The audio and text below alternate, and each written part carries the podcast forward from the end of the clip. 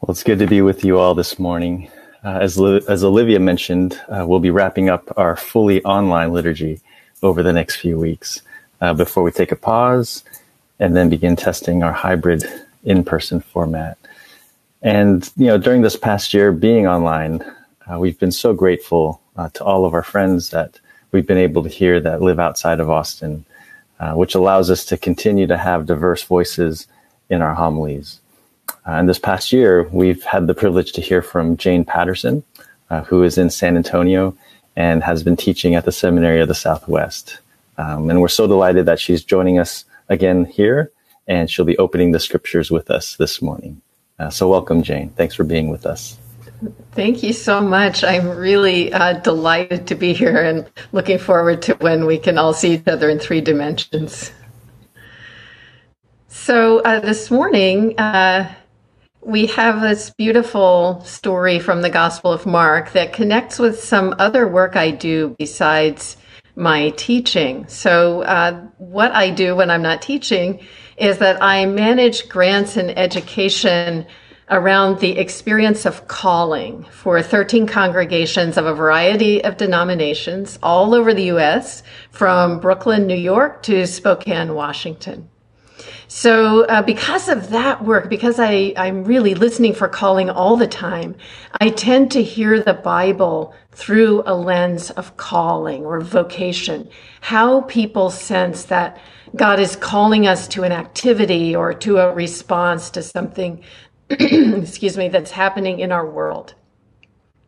So uh, we're in the Gospel of Mark this summer, and uh, Mark kind of stretches our sense of Jesus as very completely, fully human. And in Mark, Jesus is portrayed as a person with a calling. And uh, you can hear in the stories that he actually has to figure out his calling, just like all of us from his baptism and on.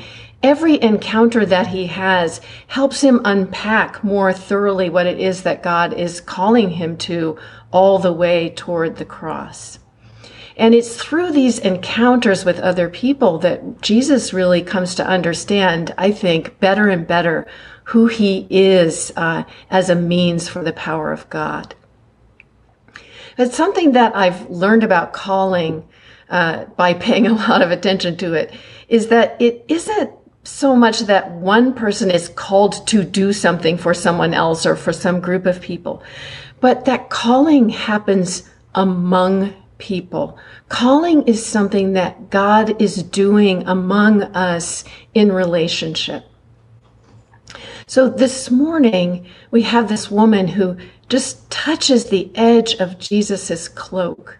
She's hemorrhaging. She's losing her lifeblood. But she is one of the people who help Jesus see more clearly how the power of God is moving through him. And so it's kind of between Jesus and the woman that a really miraculous healing happens. I think that this story can teach us something about what calling means as we try to live into being part of the body of Christ in our own time. We're told that this woman has been hemorrhaging for twelve years. So she has been losing her lifeblood every day for a very long time. She has sought help from physicians, but no matter what they did, she only grew worse. We are told this little bit of her backstory, but Jesus actually has never met her before, and he doesn't even hear that uh, before seeing her. We don't know how her illness has affected her relationships or her ability to support herself financially, but clearly she has been suffering terribly. Her life force is just literally draining from her daily. Turning to Jesus is a last desperate measure. Their encounter takes place amid a huge crowd of people on the shore of the Galilee. The people are pushing and shoving to get to Jesus. So the woman manages to come up and just touch the hem of his cloak. And impossibly, Jesus notices that touch He feels it all the way through him, like an electric surge. He stops completely, and he wants to know who touched him. And that, that's the moment of calling. Conventionally, we use the term calling as though sensing a pull from God would always come, like kind of a clear, audible command. But this story is more like what happens in most of our lives. It's more like a feeling in your gut. Jesus has a feeling of power moving through his body. So Jesus stops completely, even though he and his companions had been hurrying off on another really urgent mission. He looks all around to find the woman until she comes forward. And then we're told that she tells him the whole truth. She tells him the story of her last twelve years of suffering, and he listens.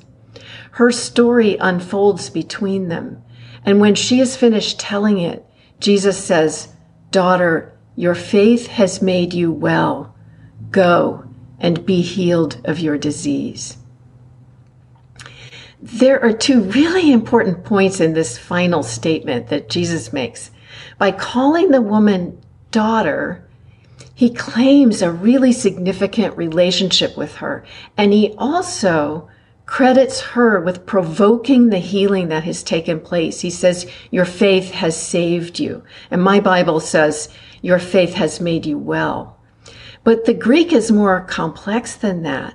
Uh, the verb is save, but it can also mean your faith has preserved you, or your faith has maintained you. Go and be healed. I want to just underscore that the healing happens in the encounter between Jesus and the woman. Between them, the power of God is on the move, healing the woman and giving Jesus a deeper sense of his purpose in the world. His purpose includes to be touched, to stop and listen, to recognize the strength of others, and pronounce what God is doing to heal the most vulnerable. Those four things: to be touched, to number two, to stop and listen, number three, to recognize the strength of others, and four, to pronounce what God is doing to heal the most vulnerable. So now I want to use this story of Jesus and the woman as a way of thinking about how a calling might happen in our own time. So one of the churches I work with is Holy Trinity Lutheran Church in Minneapolis. It's located in a neighborhood of people who have known pain and suffering for many, many years. The neighborhood is composed largely of African Americans and newer immigrants from all over the globe. There are many immigrant-owned businesses in their neighborhood, and this congregation's idea for their calling project in twenty twenty, so last year, it was going to be interviews with the owners of those businesses about their sense of their callings. Of course, the pan- first of all, the pandemic stopped it, and then we'll see what else uh, happened. So uh, Holy Trinity has a long history of care for their neighborhood. They own two buildings with low-income housing, and they engage a slew of other really significant ministries. But I want to talk about what happened just a little over a year ago. They're located about two blocks from where George Floyd was murdered. So it was their neighborhood that became the center of the uprising. When the neighborhood went up in flames, they were the place that people went for first aid, for water, for milk to wash the tear gas out of their eyes. Over the months that followed, when the grocery stores and restaurants were gone, they were obliterated, Holy Trinity became the only place in the neighborhood where people could easily get diapers, basic supplies, food. Like Jesus moving quickly through the crowd, the people of Holy Trinity were touched by a situation they were not expecting. But when they were touched, they knew immediately that they were called to respond to their neighbors with everything they had. So I am going to tell the story with images. And while I do so, I want you to remember those points from the gospel today. The power of God moves into the world, world when we are willing to be touched, to stop and listen, to recognize the strength of others, and to say aloud what God is doing to heal the most vulnerable. So let's have this first image. Thank you. Uh, this is uh, Cup Foods. This is actually a year later. It's closer to the time now. Um, it's a place that has touched so many of us that we've seen um, in pictures and then maintained, I think, in our hearts and in our mind's eye. And like the woman with the hemorrhage, there is a long story of suffering in the African-American community in Minneapolis that lies behind the spark that set off the uprising. And indeed, like the suffering all over the U S really uh, became visible and tangible in uh, the event of the murder of George Floyd. And so let's have the next slide. So here we see the church surrounded by the fires and a view into the first aid area at night. You see the fire at night and then the smoke uh, by day. The next slide, please. This is uh, Minnehaha Liquors, but this shows you the devastation of the whole neighborhood. Uh, it was just um, burned down to the skeleton of the buildings. So let's look at the next slide. This is where I think you can see uh, Holy Trinity. This is their lawn. Stopping, paying attention, listening to what is needed. These are building materials for rebuilding the neighborhood, so they became a gathering site for those materials. Let's see the next slide.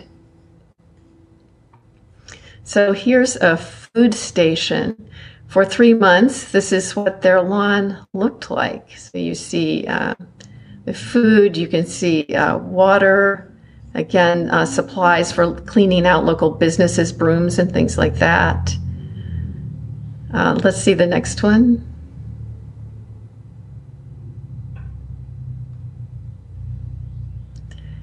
Uh, all through the summer, they were like uh, the store for the neighborhood without any prices. Let's see the next picture. They started getting help from the wider community. You can see now they've got actual shopping bags. This went on, you know, month after month. And let's see one more of this. Here it is going. You can see uh, community members helping them. Let's look at the next slide. I love this one because you can see on the man's name tag, he also has listed that he speaks Spanish. I think this is, uh, you can see there's like this sense of uh, relationship really deepening among people in the neighborhood. Let's see the next one. So this is a really important symbol.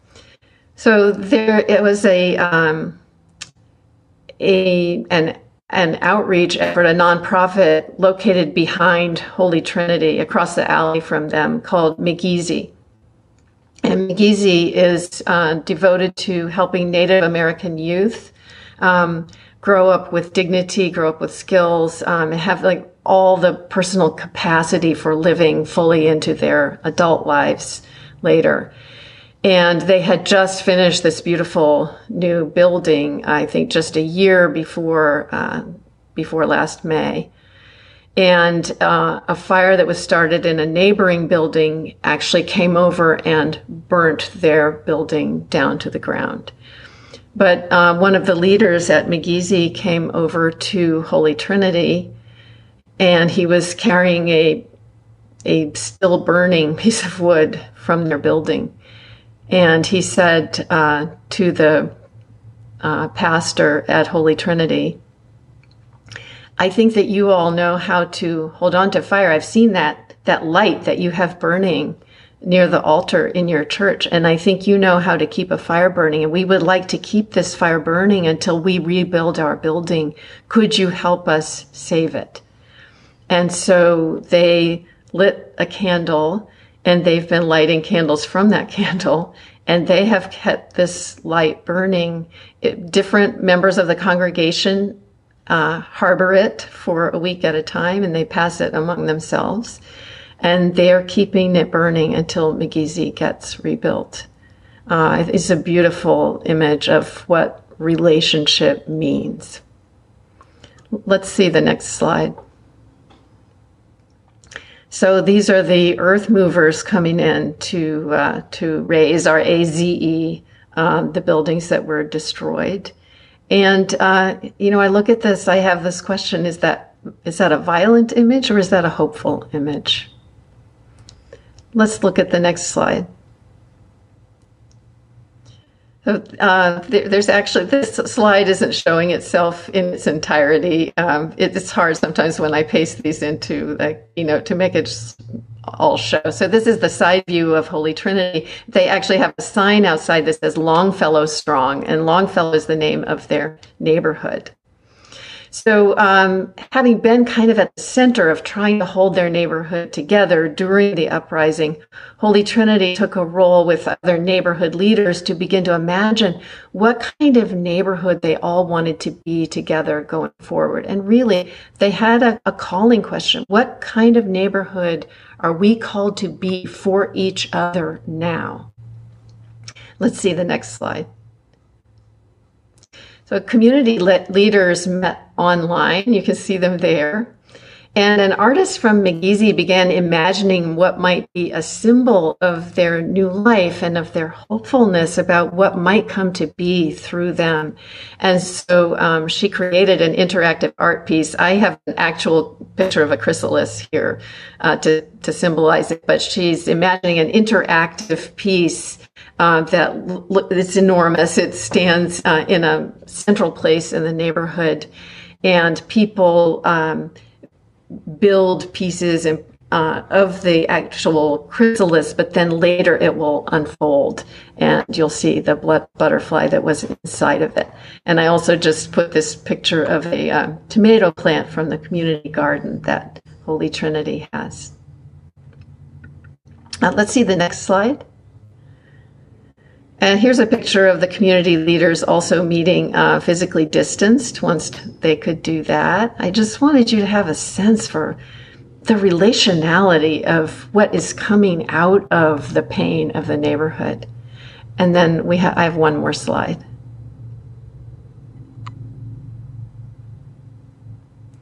So uh, my point with all of this is that when we are touched by something that's going to become a calling uh, from God, we are both lit up.